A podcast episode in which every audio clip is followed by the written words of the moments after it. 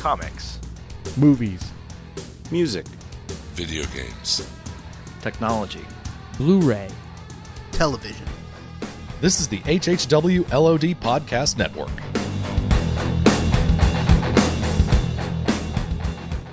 Today's podcast is brought to you by Audible.com. Get a free audiobook download at www.audibletrial.com slash outnowpodcast. Over 150,000 titles to choose from for your Android, iPhone, Kindle, or MP3 player. Wait a minute, I forgot my introduction.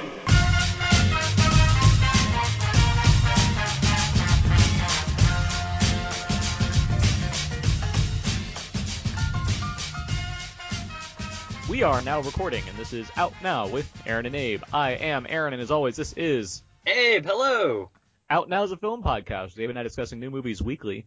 However, every now and then we like to have these special bonus episodes, whether it be one of our fun commentaries or something completely different. And this is, if this is one of those things, this is one of those times.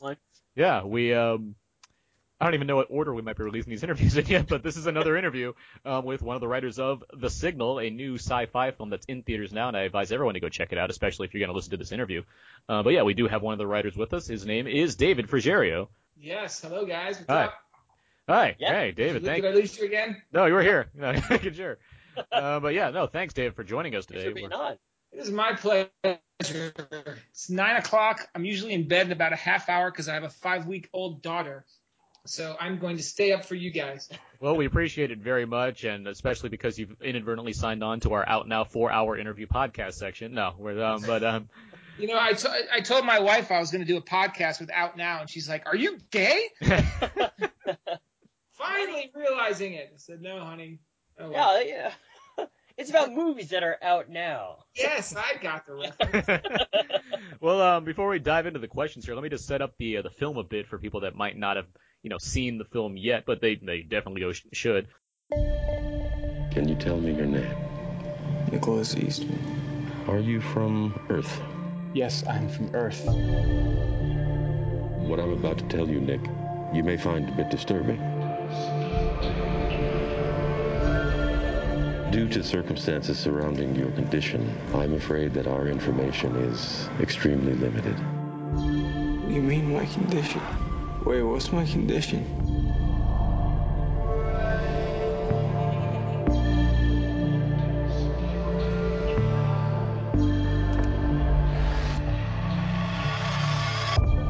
Can you recall for me the first time you encountered the signal? Um, we're I'm gonna tread lightly because I don't want to like give away too much, but it basically involves three students from uh from MIT, or at least two. Are all three of them from MIT or just two of them? All three are MIT. All, all three are MIT. Yeah, they're all computer programmers. They got some hacking skills going on, and they're kind of on this road trip, and they've been interacting with another hacker who kind of leads them leads them on. He's been taunting them, and they kind of try to track this person down. And from there, things take an, a, a twist once they attempt Are to you do sure so. you saw this movie? I'm trying to be vague. I don't want to. I don't want to go. go. I don't want to give away too much because I want No, people. I want people to go. Uh, pe- people that have seen it know what I'm talking about. People that haven't seen it yet should just go check it out, or at least, or at least they'll have some understanding of what we're talking about before we get into these. Uh, Definitely, we can't this is spoil it. conversation. We can't spoil it. yeah. Um, but with all that said, um, I we we spoke to um, we've already spoken to Carlyle, and I I understand that he was kind of brought on later in the process, but you and and the director William Eubank, you guys were more. You guys developed the story from the kind of the, the ground up, so I want to know um, what um, where did the story come from?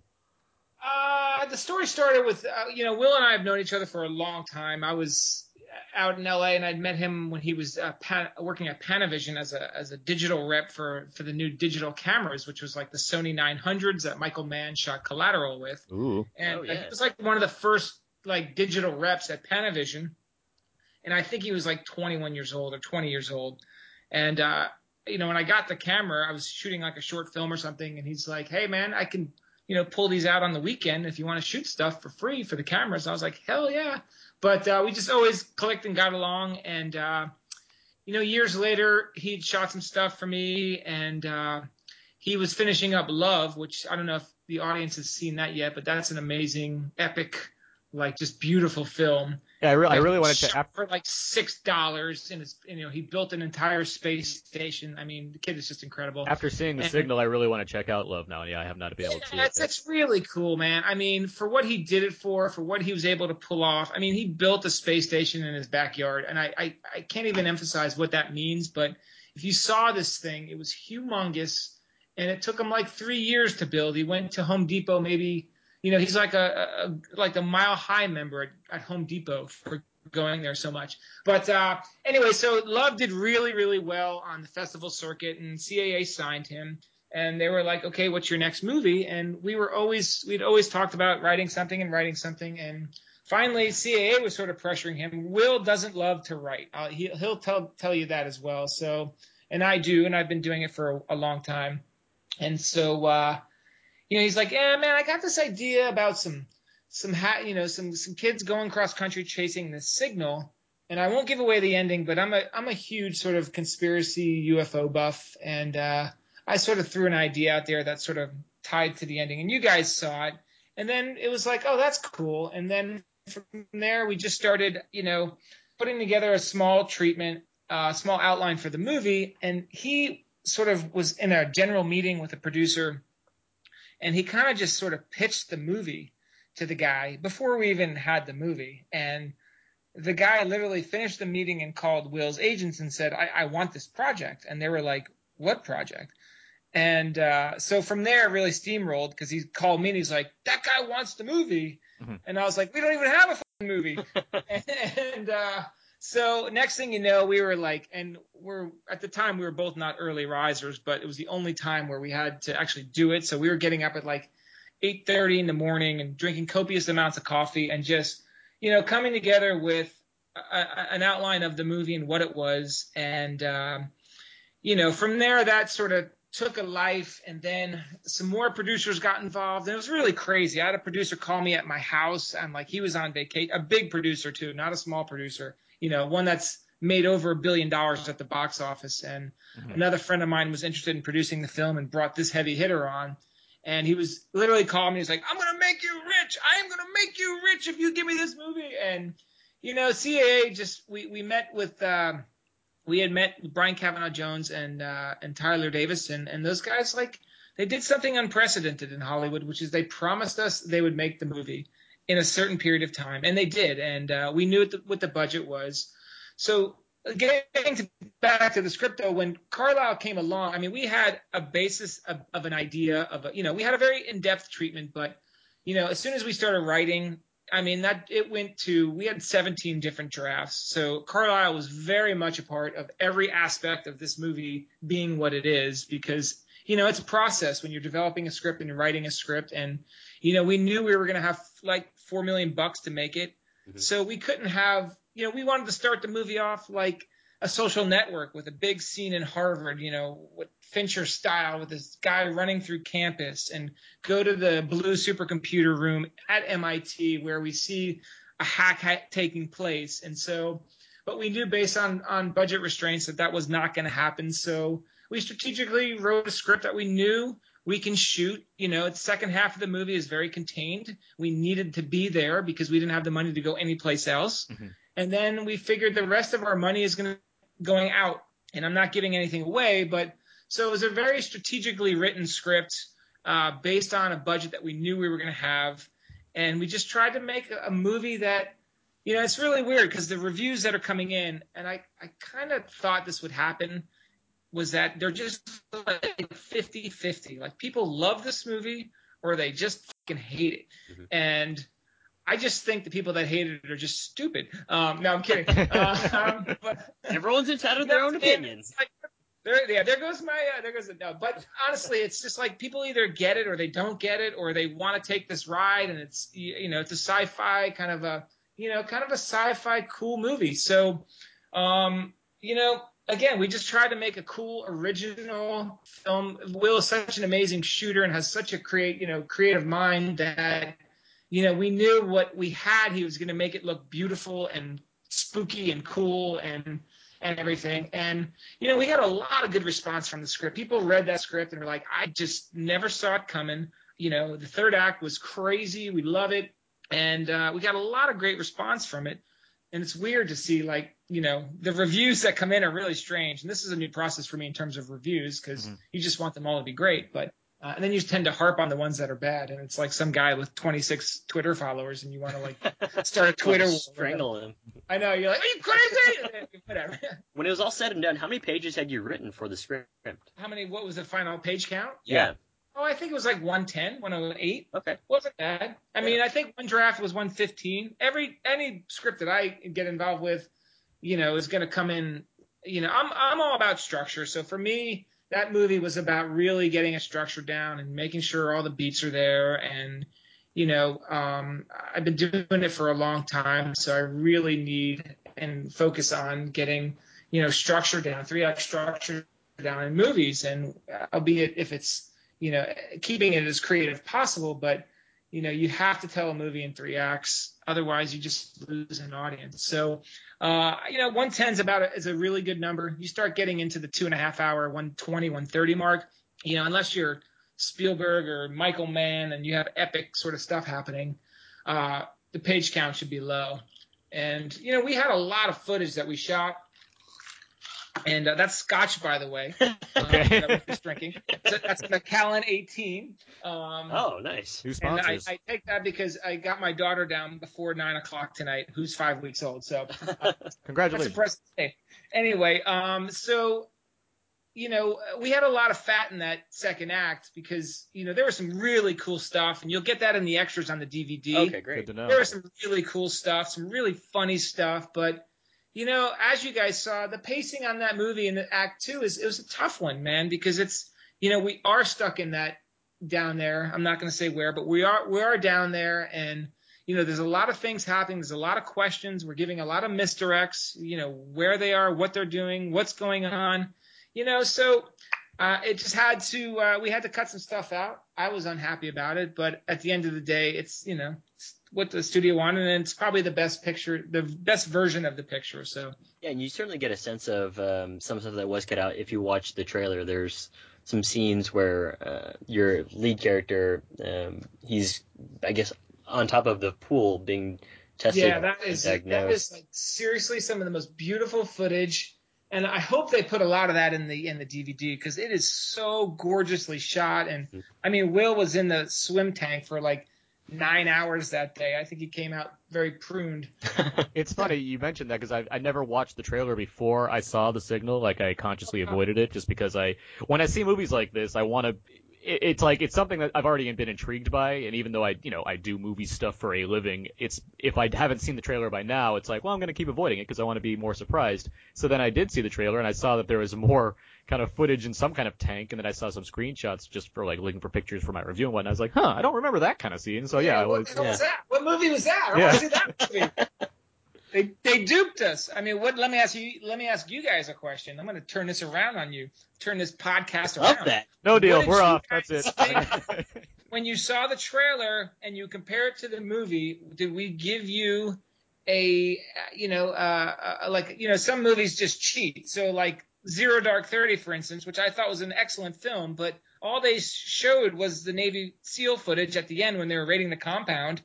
And then that movie was like two hours of like talking and then like 10 minutes of a raid scene. So I was like, that's a trick. So do you guys feel like you were duped? I would say no, I, I don't, because I think that the trailer kind of had me thinking that it was a certain other type of film, actually, um, almost to the to the point of uh, what's the one with uh, Contagion? no, the one with the. Just like Uh, a Laurence Fishburne in authoritative roles against like some kind of outbreak. no, Dane DeHaan. Dane DeHaan, yeah, what's the film that he was in where he's Oh, a superhero? Chronicle. Chronicle, Chronicle. yeah. It kind of gave me Chronicle vibes, and then uh, when I went in to, to actually watch the film, um, I kind of released those, and I kind of go in open minded. So I was, I, I liked the story that was being told, and I liked the ride that I was that I was uh, given. It's Yeah, you. we had a little. We thought about Chronicle. I mean, we thought about Catfish. We thought about a lot Yeah, of I movies. did get a catfish vibe. Yeah, the catfish you know, it really comes in the. So sorry, go ahead. it, the catfish vibe actually really caught me kind of going like in the first act of the film. It's funny because you you asked the question of you know what did I expect, and I I I said that you know I didn't watch the trailer before I saw the movie, but with that said. Going going into the movie based on just seeing basically the poster, which I really like actually, I really like the poster for this film of just kind of the re- repetitive image, um, the layered imagery. Um, going in and watching it, I didn't know where it was going, and I kept kind of because I have the kind of mind where I want to not necessarily guess what the ending's going to be, but guess kind of what's gonna what I think's going to happen from here, and it just kept switching, and I really, I really enjoyed that. I really enjoyed how it kind of bent genres around and kind of double upped on itself. Very cool. Yeah, we, that was a big thing, man. When we first started flushing this thing out, that was a big conversation with Catfish, and we both saw the film, and we were like, you know, it started off really cool, and you're like, what is going on? Is this girl going to be hot? What is this? Is this real? Is this real? And then they take the road trip. They get there at night. They're walking out of their car. They're handheld, you know, over the camera shot, walking towards the barn, and you're like, oh fuck, something gnarly is about to Yeah, happen. And that's then exactly what I was nothing thinking. happens, and we were like, oh, what a disappointment. Um, and then so we really thought about that moment and saying we want to get the audience so engaged that when they get to that house, we're gonna have that catfish moment where they get to that house and they're walking up and they're like, "Don't go in, don't go to the barn, don't go to the barn." And then it's that Hitchcock moment where just the tables are turned. You know, the kitchen the kitchen table is thrown over and it's another movie. So um, we really were specific on that moment, which is which, which turned out amazing too. And that location was so freaky too. It was, yeah, I It- agree. It, That it was- looks really that was- scary on film. Dude, that was barely dressed. I mean, the production designer was like, I am not going in there. That is like so spooky in there. And it was the dead of night. It was really spooky. Yeah, and, and to Aaron's credit too, uh, what he said is, uh, I wasn't sure where the film was going to go at that point. So I was like, I don't know what film this is actually. Uh, Sure, it's been uh, to my in my mind, I'm thinking it's a sci-fi film, but it could it be a horror film too? and So- well, yeah, it was. It was. It had all those components. And then you, I you throw like, yeah, you throw the Blair Witch thing in there with the corner with Jonah, and I was like, what is going on? and he's like, "What is up with this chair?" it's like, uh, that's one of my favorite moments too. Jonah was awesome. Beau Knapp is that actor. He's phenomenal. They're all like really good, but Beau's is a a great guy and just he just crushed that role too. He re- and especially you know towards the end when there's certain developments that occur, you really kind of it really pushes you to a place where like wow he's really he's really going there with this one. It really it's Yeah, a combination totally. of the it's a combination of the filmmaking and the you know the acting on display that really And works. that was and that, that was the filmmaking as well, and and the acting because you know what, those moments had to be earned, and you know what, if he did that and you didn't like this character to begin with, or you didn't believe him to begin with, then that scene is just going to be like, ah, this is dumb. But like, like my wife cries every time she sees that scene. It was it's so good, it's so good, and also those, I mean, like Brenton and Beau and Olivia, they all were such troopers on set. They were just like they were game for anything, and now we can't afford them. But uh, but no, they were game for anything, and they were like willing to do anything. They went on road trips with Will, and he was shooting 5D and just guerrilla style, and it was just awesome. It was just so it was such a refreshing way to make a film because everybody was just like happy to be there, and even Fishburne was the same way. I mean, that's he was awesome too, you know. Yeah, and uh, no, we talked about it with Carlyle too, but you know, Brenton, he's come on big on big things now. He's got The Giver coming out. He was in uh, Maleficent, and um, he's just Yeah, yeah. I mean, you talk about not being able to afford him, and yeah, it's you know, Yeah. I'm sure he's still your friend, and he'd be willing to do some projects with you. But yeah, he's coming up, and that's a good thing. No, it's great. It's great. We have another project that uh, he's already checked out, but we'll see what happens. We'll see what what uh, what his what his schedule is. Um, but you know, again, he was great. It's all it's well deserved for all of them because they're all extremely talented and extremely just friendly, good people at heart. So it's it's uh, it's fun to see. You know, I'm aware that the, uh, the the the filming took what like 25 days. I believe that's what Carlyle. it was said. 20. I think we had 29 days in Albuquerque, and then or maybe it was 25. I don't even remember. It was it was a pretty gnarly shoot. Uh, but it was either 25 or 29 days, and then they had three days in Ohio. Yeah. So with with Uh, that it was, with it was quick. We were we were running and gunning, you know. Yeah, for sure. That's what I understand. And with that said, did you got did like with your actors, were there was there a chance for them to rehearse at all, or were they all kind of packed No, in? Like- they came in a couple days before, and uh, it was just off to the races. Brenton actually flew in after filming uh, Son of a Gun, I think he was shooting in Australia. So he went from Australia to New York to Albuquerque and had to shoot the next day. Wow. Um, and it was like all those intense scenes with the uh, with Fishburne. So like he was awesome. I mean, and he was he was just it was crazy. It was like I don't know how he did it. Personally, I don't know how he did it. Gotta give it up to the actor. Yeah, I mean, he Yeah, does it. all- All he does an incredible job, and he certainly is. The way that you guys wrote all the characters, I, I wrote this in, a, in an email to a friend because I was telling her, hey, I think you should go watch this movie. Is uh, I just really empathized a lot with these characters, and I felt their their struggle to, when they're in their quarantine zone, and it's just like, what's going on here? I wish that these guys could get out. And also some of the flashback sequences with with uh, with the main character Nick, it's just I'm, I felt for that guy, you know, with the life struggles that he's been handed, and yeah, it was uh, it was Yeah, and that's and good that's- writing. yeah, oh, thanks, man. That's another thing we, you know, that we really discussed was like sort of like this kid. You know, Will and I have a lot of, and Carl as well have a lot of conversations just about like, you know, where technology's going and what what sort of like where the future's going and you know the more you think about where like if you believe in singularity which i you know it's hard not to with you see sort of the exponential rate of technology growing like you know once singularity hits or once nanotech hits and people start getting really smart like like a million times smarter than we are now and that may not be that far off in the distance you think to, i think to myself and will and i talked about this is like you know, where does that put human emotions? Because let's face it, if you're dealing in science alone, emotions are a waste of time because they just block you down. Because if they're not practical things for a science mind to be a part of. So, I mean, that was one of our big questions that these, we got these kids from MIT. You know, this kid's got everything going for him. He's a cross champion runner. He's got a great girl. He's got a great career. And then he sort of struck down with this muscular dystrophy. Um, or some sort of you know uh, atrophy in his muscles and now his whole life is different and he's trying to deal with it and so our big our big sort of emotional sort of beat for Nick and then only to realize later on like it's his emotions that get get him to be to it's emotions that make him human to be who he Right. is and so you know we really wanted to emphasize that in the script and in the movie and I think everybody did a pretty pretty solid job at it so you know, and th- those are kind of big thoughts. I, to me, they are, and I this is stuff that I think about. I know that Will and Carlyle think about as well, and you know, I just think it's, I don't know, I think it's cool. Yeah, I mean, there certainly the emotional aspect of it in terms of uh, how humans respond. Um, you guys give that line to Fishburne just about um, talking about yeah perseverance, and you're so angry, and that's that's makes you persevere, and then pulls out a gun. But Yeah, I know with uh, with Robert Longstreet, and who was awesome. That dude's the that guy creeped me out. He is so funny. He is awesome. He is so good. What a guy. I mean, again, we just can't, can't say enough about how every, everybody was so great, all the actors. Yeah, I but yeah, he was great. Yeah, he took had- that role and made it into his own. I mean, that was just like we were just blown away. the same goes for Lin Shaye as well, who I've just I, Oh, yeah. I love seeing her in, in different films. You know, it was a great she brought a great presence to this film as well. Oh my God, yeah. I think she even freaked out Fishburne when I mean, the first day was in that little room where she's uh, talking in the white room, and I think she freaked out Fishburne a little bit. yeah, because she's got to go into repeat mode.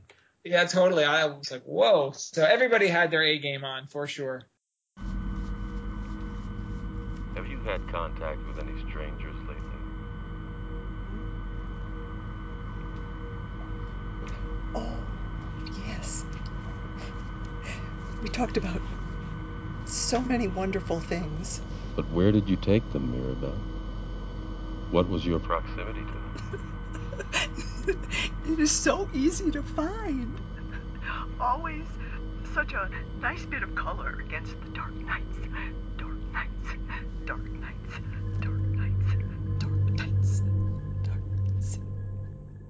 And that's such a fun step, and I'm not gonna. Well, we'll get to kind of spoilery talk soon enough, but for the time being, I'll tread lightly. It's such a neat kind of l- way to throw someone through a loop where you have a character.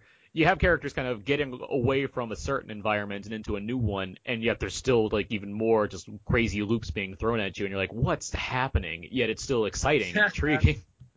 And, and and it was really crucial for us to be back in the desert in a familiar environment that we saw in Act One. So you think like, wait, am I still? Uh, you know, I'm not going to give it away, but it was really important for ha- us to have, you know, some of the same locations we saw earlier in the film in the back of the film, so that you know we didn't want to a lot of misdirects. We didn't want to give everything anything away. Yeah, so that was a big that was a big thing.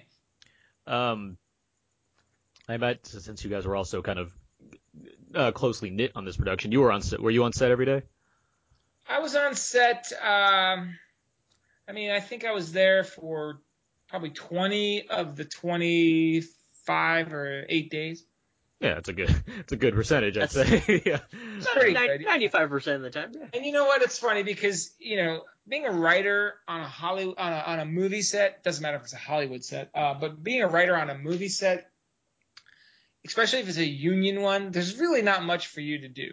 So, except hang out by Crafty and watch watch this watch it happen. And you know, I spent a lot of time in the makeup trailer because we were in the desert and it was 147 degrees. So uh, yeah, but it was fun. It was just you know, again, it was we were all sort of just so stoked to be doing it, and it was a, again, it was a, such a refreshing and invigorating experience making this thing because everybody was just so pumped to be there doing it, and it it was crazy outside. I mean, it was so hot, and I was like, I gotta go. I heard it was hot, and I heard there were dust storms like all the time too. Yeah. Yeah, I mean, I missed the big dust storm, but it was it was like this, I literally like the Great Dust Bowl from like 1927. It was crazy, crazy. And I saw a video of it. I think they hopefully they put that on the extras as well, but it was insane. The um to backtrack a little bit, um, I'm curious what uh what brought you to to filmmaking? Have you been have you been wanting to kind of to produce screenplays with uh, with Will in particular, or in general? Or? Uh, you know, I I've always been involved with writing ever since I was probably 15 or 16 years old, just bored and wanting a creative outlet. And so uh, I actually was born in New York and I lived in New York City for 10 years. Uh, I wrote a play when I was 21 that I produced. I raised like thirty thousand dollars and I produced it off Broadway. Um, and it ran for three weeks, and I was like, this is easy. Um, yeah, not so much. And then uh, I was involved with some independent films in New York, trying to raise money, writing scripts, and never happened. I moved to LA when I was 27. Uh, I was here for three years and sold my first. You there? Yeah, yeah.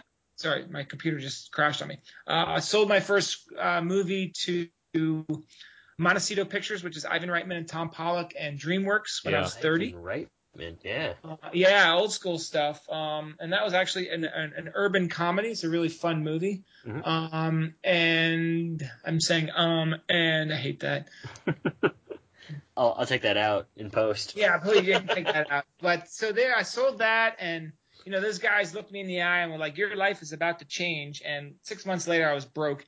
Um, I was actually, it, was, horrible. They It didn't tell you if it was going to change for the better or the worse, right? Yeah, that, they really, you know, in retrospect, they did not. They were like, "You're blessed. You're about to get really popular, and then it's going to go away really quick." Right. Uh, and so, yeah, that sucked actually. Um, because then they rewrote me and got some other guys to rewrite me, and I don't know what happened. They the script just got tanked, and it's now in turnaround hell. And it's like a year. It's like an early 2000s type of movie anyway. So, but uh, I was actually supposed to pick up my first check. I was living out in. So for all you struggling writers out there, my advice to you is get out of this business because you're not going to make any money. Uh, uh, I literally was living on my brother's futon in Irvine, California. He had a spare room with a futon, and I was just broke. I was bartending in New York for eight years, and I just said, I'm never going to serve anybody ever again in my life. So I moved out here, and I didn't. So I, I except for one bat mitzvah where I was a bartender, and a buddy of mine was a uh, is a big producer now, and uh, he was serving the snow cone machine, and these two little girls who were drunk and smoking pot, who were 14 years old, were online. I'm segueing here, but this is a funny story. They're Okay. online or in line for the uh, for the snow cone machine machine that a friend of mine was at, and they said, "Yeah, like this is what I want to be doing when I'm 30, working at a bat mitzvah, at a snow cone machine." And uh, I looked at him, and we became really good friends after that because it was just so horrifying. But long story short, so I was living on on my brother's couch uh, on a futon and I wrote the script and I was writing it every night. Like I did not do anything. I think the neighbors thought I was like on witness protection because I looked like Ray Liotta. I would walk out every morning at like 12 o'clock in my boxer shorts and slippers and just get the mail. And it was like a really suburban cookie cutter neighborhood. It was hor- horrible. But uh, and then I, I got a call from my grandfather at the time. He's recently he passed away a couple years ago, but he he called my dad and said, "What is David doing with his life?" He's very Italian, and he couldn't believe it. And and uh, that day, I get a call from a producer buddy of mine and said they want to buy your script, and so that was a really cool feeling. Um, six months later, I'm trying to get my check, and it's I'm, the day I'm going to pick up my check. It's September 11th, 2001. Ooh. Mm. And so um, I call. There's this, all this chaos going on in New York City, and I call the production company. I'm like, "Can I get my check?" I was dying to get out of Irvine, but needless to say, I didn't get the check. But uh, finally got the check. Six months later, I was broke again, and uh, yeah. So It sounds like an episode of Party Down. Yeah. totally, and totally. That was party down. The bar mitzvah scene was totally party down.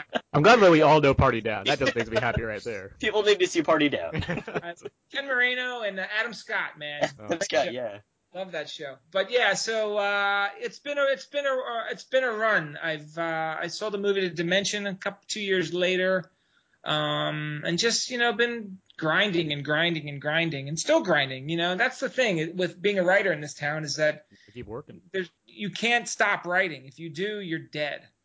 Do you have a do you often have a writing partner or do you often write with Will or just anybody that you collaborate with on a frequent Uh, I mean, it depends. I'm, I'm working on. I, there's a lot of stuff going on now. I mean, I've, I've gotten lucky in the past in the past couple of months. You know, just I think I swear to God, my wife got pregnant, and a friend of mine said to me, "Babies bring luck," and this baby's bringing a lot of luck. As soon as four days after we found out she, we were pregnant, we got into Sundance, and it's been sort of a cool ride ever since. But uh, I write with Will. He's, I mean, there's no better guy, and Carlyle as well to to work with, because they're like so creative. And again, I'm I'm all about big on structure, so you know we and we have a lot of the same similar you know ideas and sort of ideologies. So it's and he's a great guy, so it makes it easy to write with. I'm not one to hold words on, on a page. I don't care. You know, it's all about intention. It's all about structure. It's all about what the the purpose of the scene is, as opposed to what the dialogue is. That's really pointless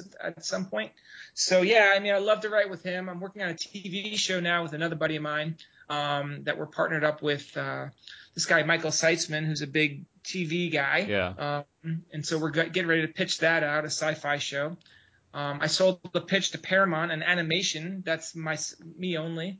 Um, Nice. so yeah, I mean, it just depends. You get to a point where it gets boring writing by yourself. So I like having partners because it's like you want to, you know, run, you know, just run shit by people and, you know. Yeah, just get- especially especially sometimes for- it just gets lonely, you know. yeah, especially That's what the Macallan's for. Yeah, yeah, and then you're like this Charles Bukowski writing nonsense all day. Uh, especially when it comes to like writing feature films that are you know going to be seen by a wide audience. It's one. I mean, it's certainly no disrespect to anyone that writes solo projects, but you have a lot of people that are going to see a movie. It's nice to have you know people you can collaborate with that you can share ideas, bounce things off each other, and you know have a a, a better consensus of what works because more than just one person was able to look at it.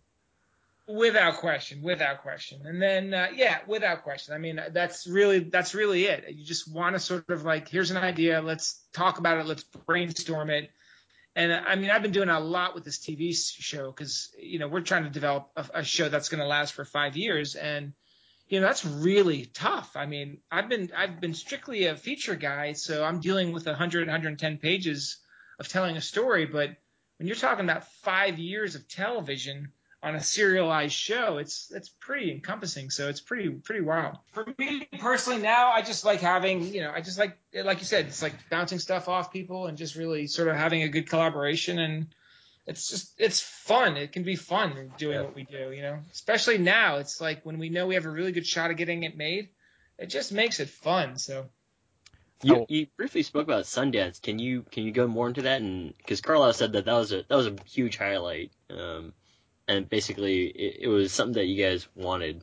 Well, I don't know if I wanted it per se. Um, I mean, look, Sundance is phenomenal. I met my wife in Sundance seven years ago. Um, I have a history there.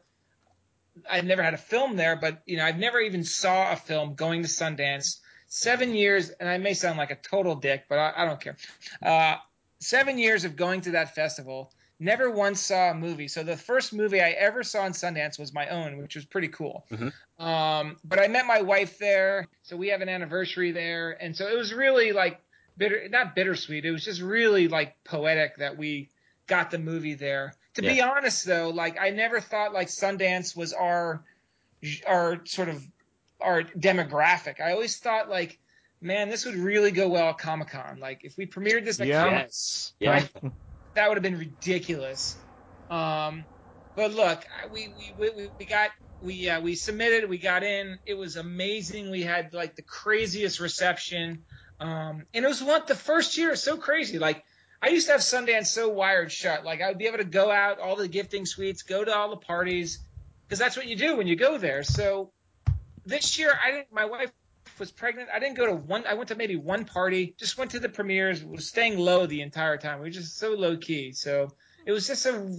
It was just a. It was great. It was great. It was great. We love Sundance, but I honestly like from.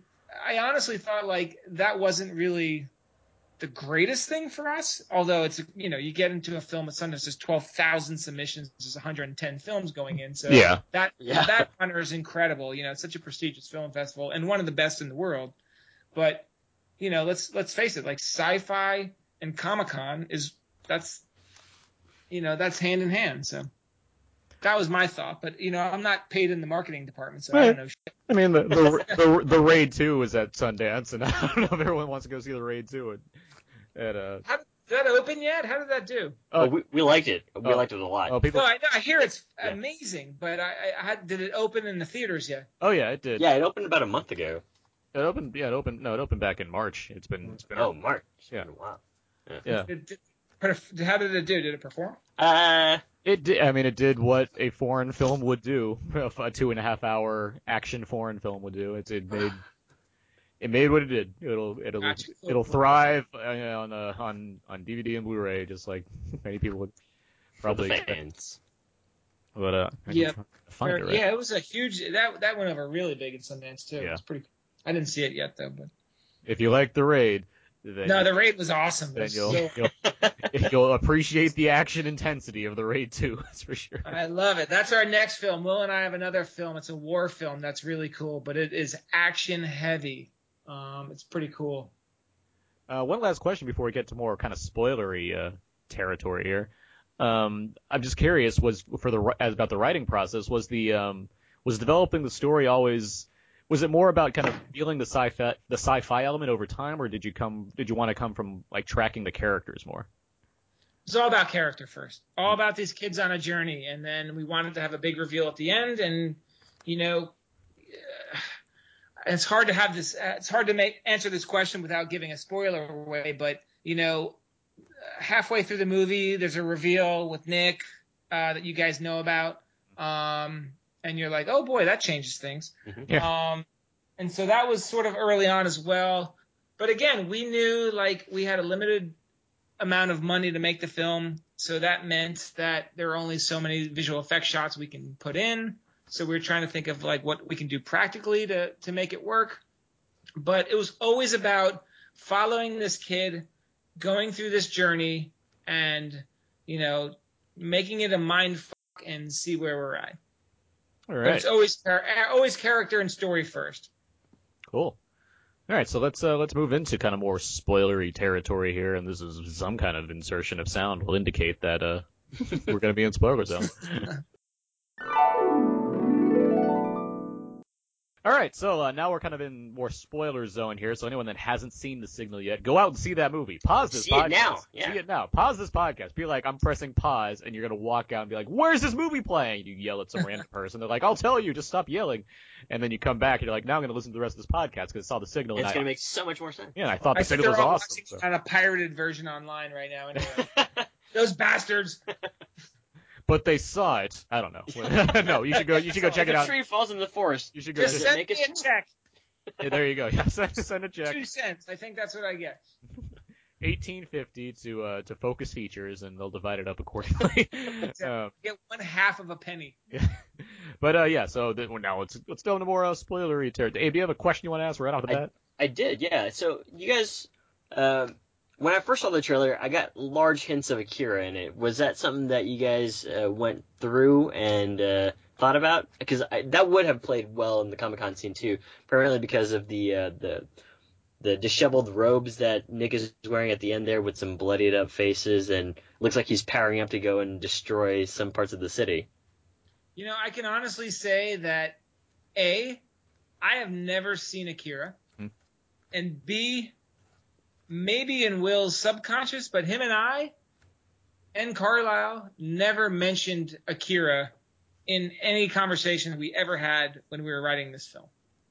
Which is good.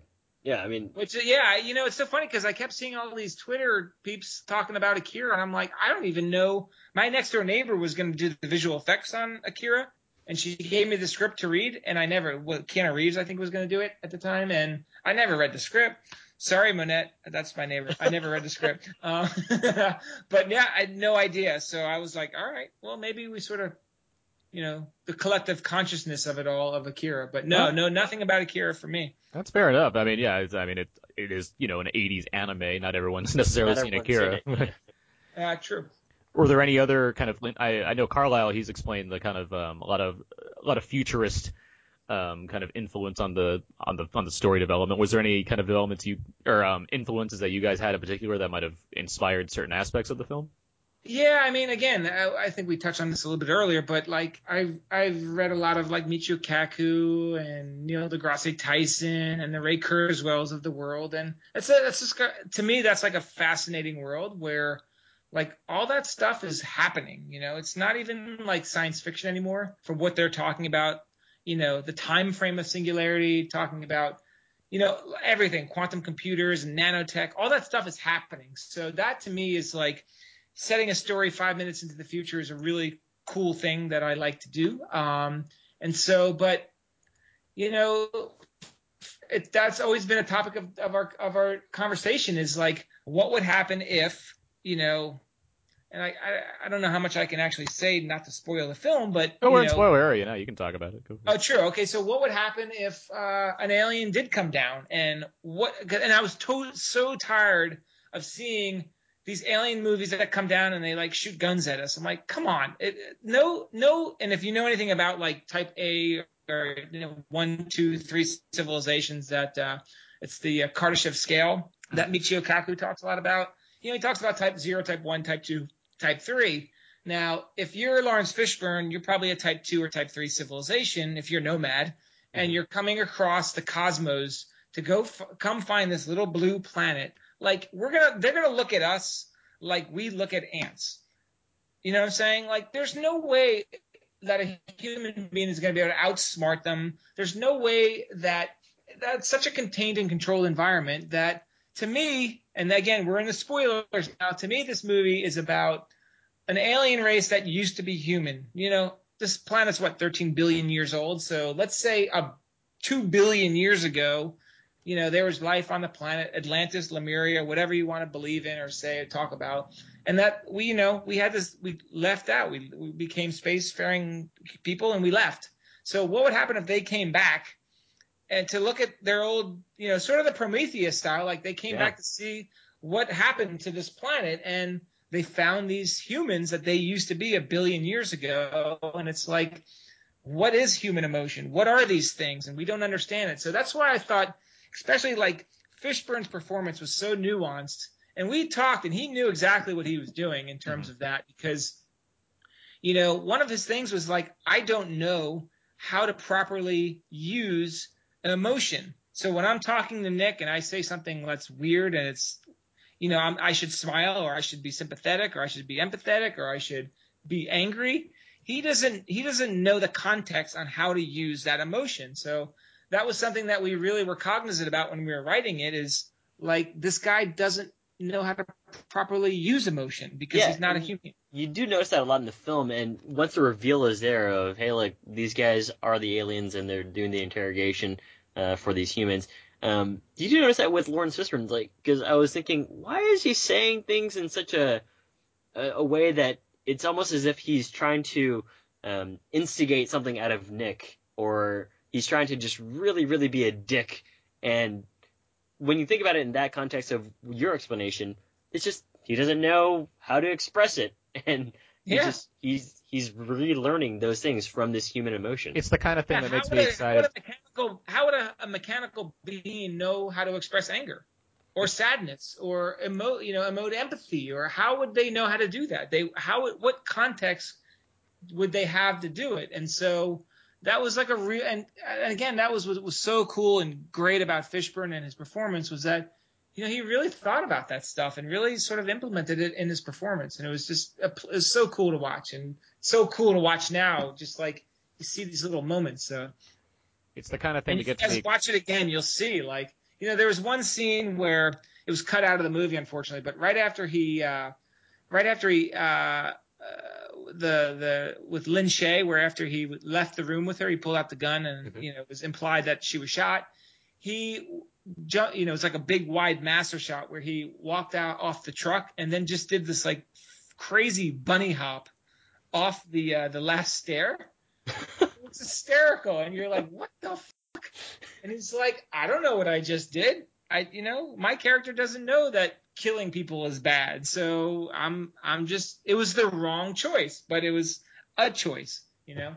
The the kind of things you're describing is the kind of thing that makes me excited to see the movie again, just to see the kind of nuances that Fishburne Exactly. brings, knowing where the story's going at that point. Yes, for sure. And you'll pick up on a lot of things. And, you know, and you also pick up on a lot of sort of those, you know, Hitchcock foreshadowing moments like, For sure. We, you know, we cut to the fish tank a few times, and obviously that's you know fish in a bowl, and that's where Nick and Jonah and Haley are. They're in a bubble, you know, they're in a bowl. Mhm. Um, there was one scene where we had that was cut out as well, but we had a a gerbil in a habitat at the gas station scene, Okay. and there's a giant gerbil habitat, and he was sort of running through.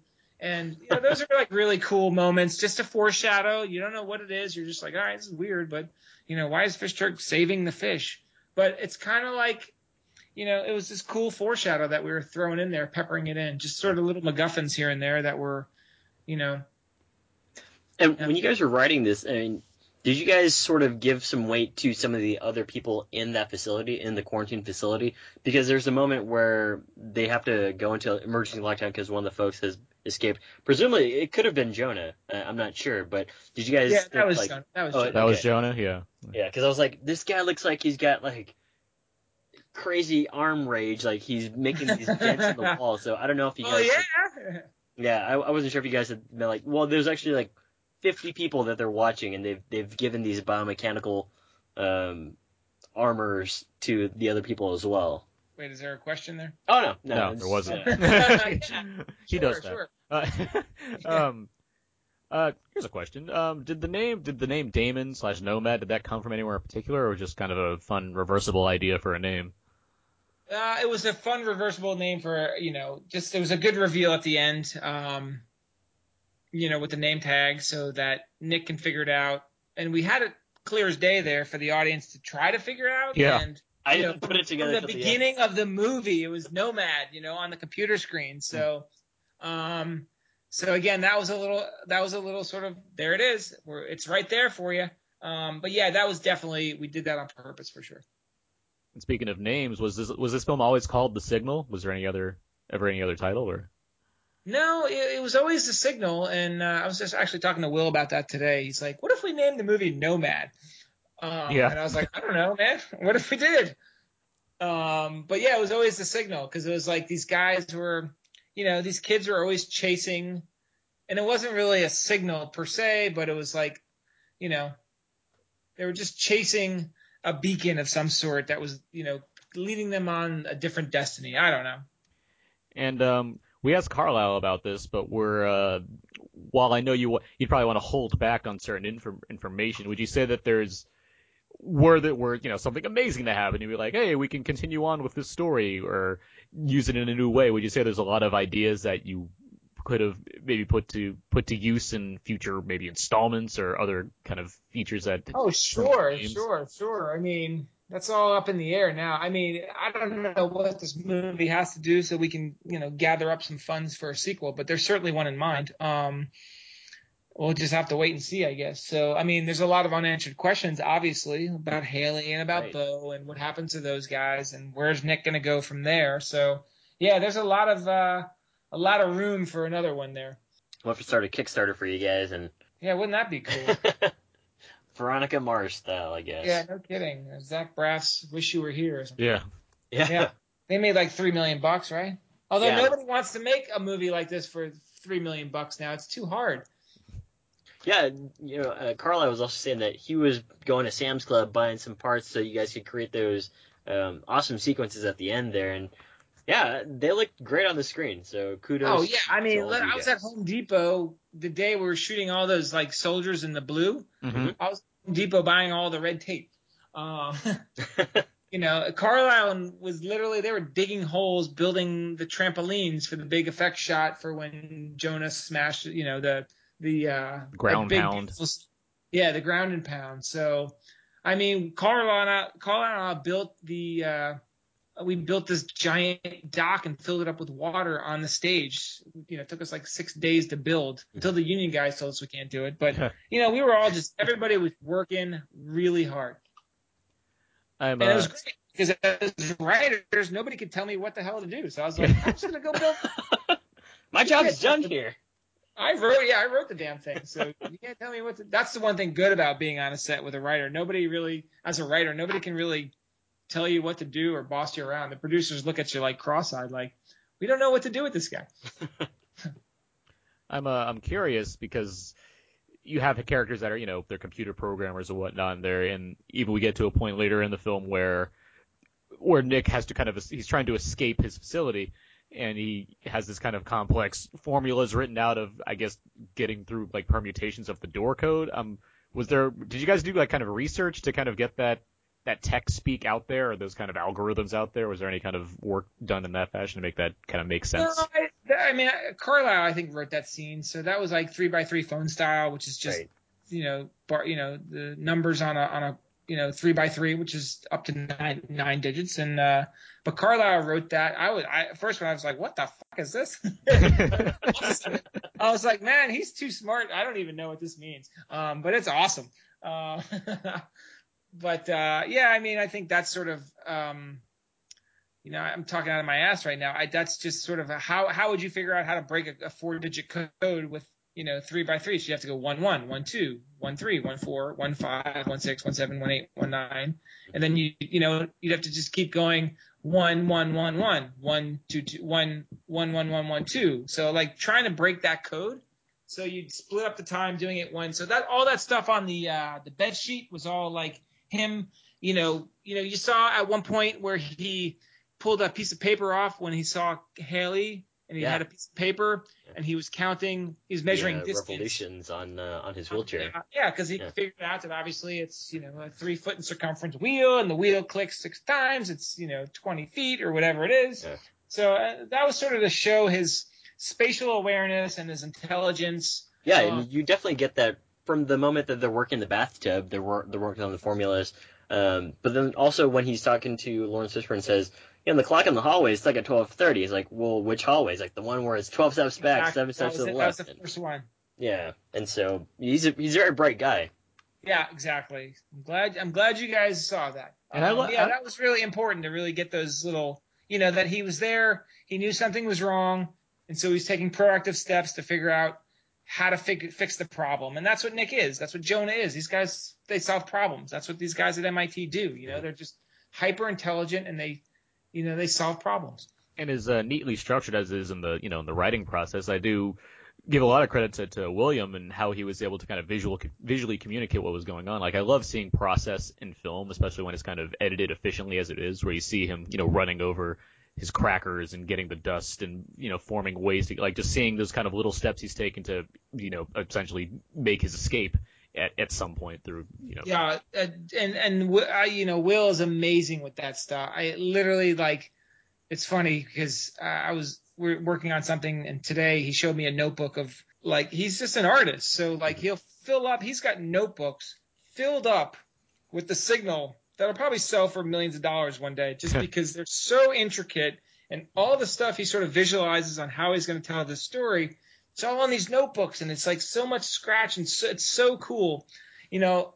And so that's all. That's all him, just sort of like, how am I going to make this, you know, how am I going to make this visual, and how how is this going to be able to tell the story and move the story? And he did just a phenomenal. It's so crazy to watch that. Like, I think like, man, I want to direct a movie, and then I see like that, and I'm like, there's no way I can do that.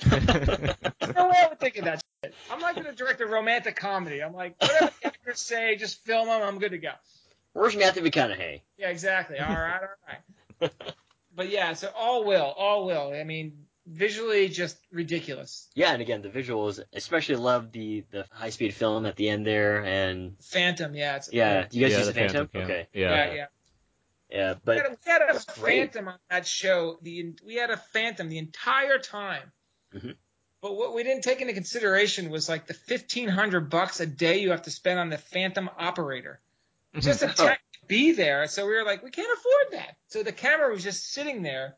So for anybody out there that wants a job and making fifteen hundred dollars a day, go Yeah. take a phantom course. I'm I'm gonna go do that. I'm serious. It's Yeah. like crazy. Yeah, but no, I mean the high speed film looked great at the end there. Like it starts off with the uh, the grenade blast into the into the bunker where Jonah is, and it's just Yeah, like it's awesome. yeah. Awesome. And I If love how watch- he was using the computer, and it's like there's nothing happening because they're not connected to anything. I know, I know, I know. It's like, and his fingers are all giant. It's and- too giant. Yeah, it's like Homer.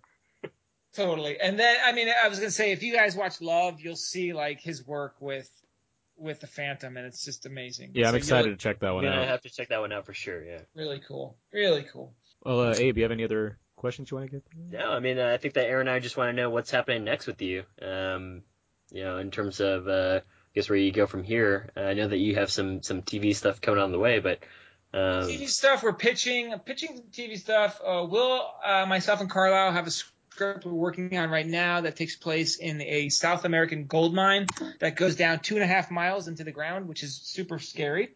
Um, Yeah. That's a really cool project. What's that? I said, yeah, it is scary. Yeah. it's going to be a really cool, another sort of genre bending film. You know, not as complex as the Signal, but you know, just sort of going from one arena to another. It's a really cool project. Um, Will and I also have uh, it's a military thriller about a JTAC, uh, joint an Air Force joint joint terminal attack controller, who is uh, sort of you know sort of becoming a man. It's sort of a uh, loss of innocence tale. It's a really Hmm. fast-paced action thriller that's really cool. Um, and then I told you I, I sold a, a, a film to Paramount, an animation film to Paramount that I'm working on as well. So uh, lots of stuff in the in the pipe. Cool. I cool. actually, yeah, I, oh man, a lot of meetings and just I had to, at least now you don't have to sleep on your brother's couch yeah, not or right his futon. Yeah. futon, futon. Um, not right now. So yeah, we're we're doing okay. Yeah, that all sounds really cool. I, I look forward to seeing, you know, what you guys come up with next because I really like the signal. I really like seeing, you know, new and original voices in film. And, um, I, I, I look forward to the future for you guys because I really, I really want more people to check out the signal and it's been awesome to have you on to talk with us today. Well, guys, it was great to, great to be on. So Where can, uh, where can, now I'm gonna go to bed. where, where, where can more people find your, uh, find your work real quick? Uh, is there any, you have any websites you have or? Uh, you know, I have a like I shot a film. I actually shot a little short film called Bashert that I directed that Will shot. That's a beautiful little film. Um, but you know, mostly it's writing. So, or I did produce a film that I wrote in 2006, but I'm not going to talk about that one. You guys Okay. can find it if you really want. But it's a cool film with Aaron Paul and Scoot McNairy. Oh, And- cool. Scoot McNairy. Scoot's the best. both on AMC. Yeah, I know, right? And you know what's so crazy is that when the signal opened on the 13th, Hellion opened up what that Aaron starred in, and the Rover opened up that Scoots is starring. So Yeah, it was cool. crazy. Um, but yeah, both great, great guys, and that was a film we shot a long time ago. It's actually a fun horror film that should be a drinking game. Um, No. One last question I had there. Um, you had mentioned that the Rover. So I was surprised that the Rover wasn't playing near me at all, but the the Signal was. Were you also surprised that by the distribution into larger theaters for the Signal? Well, I was, you know, I was really happy about it. Um, we originally were going to be in just LA and New York for the first week and then expand into bigger ones in the second week. But, you know, I, I think they, uh, we'll see what happens this weekend. You know, we went up against 22 Jump Street and, uh, How to train, How to Train Your Dragon too. How to Train Your Dragon. It's funny. I saw Jonah Hill in the gym that I work out at. It's in- beating the whole- beating the whole gym, but it's a great little gym. And uh, I said, hey, I don't know Jonah Hill. I just said, hey, Jonah, uh, you know, we we go head to head, man. My movie against yours on the 13th. And he's like, what what? And I said, yeah, yeah, man. But you got 4,000 screens and we have three, so I think it can be okay. And he laughs. He's like, "What's your film, man?" I go, "It's called The Signal." Laurence Fishburne. It's a really cool sci-fi. He's like, "I'm gonna check it out, man. I'm gonna check it out." And I'm like, "Well, I'm gonna hold you to that because I fucking see you here." now, of course, I had a baby and I haven't been to the gym in weeks now. So, but, uh, oh well, we'll see what happens. But yeah, we were stoked, man. I mean, we want this film out there. We want people to check it out. Um, we just want people to know about it. So, like, I want to thank you guys for trying to spread the love on it because. It's one of those films where we think, you know, it's a special little film. So we'll see what happens. We'll do our best. We don't want it to be Blade Runner because Blade Runner was a failure and then it became a cult classic and then an iconic film. Um, so we want it to be uh, an iconic film and make money. Very cool. I gotta, I gotta pay for preschool for my daughter. really expensive out here. Yeah. Well, David, it was a pleasure speaking with you, and um, we'll spread it to all of our listeners, and uh, hopefully everyone goes and checks it out. Awesome guys, I really appreciate it. I hope I didn't bore you and uh, Not at all. No. Very entertaining. We'll we'll get on the next we'll get on the next podcast for the next film. For sure. Sounds man. great. Yeah. We'll hold you to All right, that. guys. Have a great night. Just like you're holding Jonah Hill to it, we're holding Yeah, you I to know. that. I, I'm gonna track him down, man. I'm, I'm probably gonna tweet him tonight now. Like, did you see my movie, man? Twitter war, bitches. All right, All right. David. Great Thanks, talking to guys. you. Take it easy, man.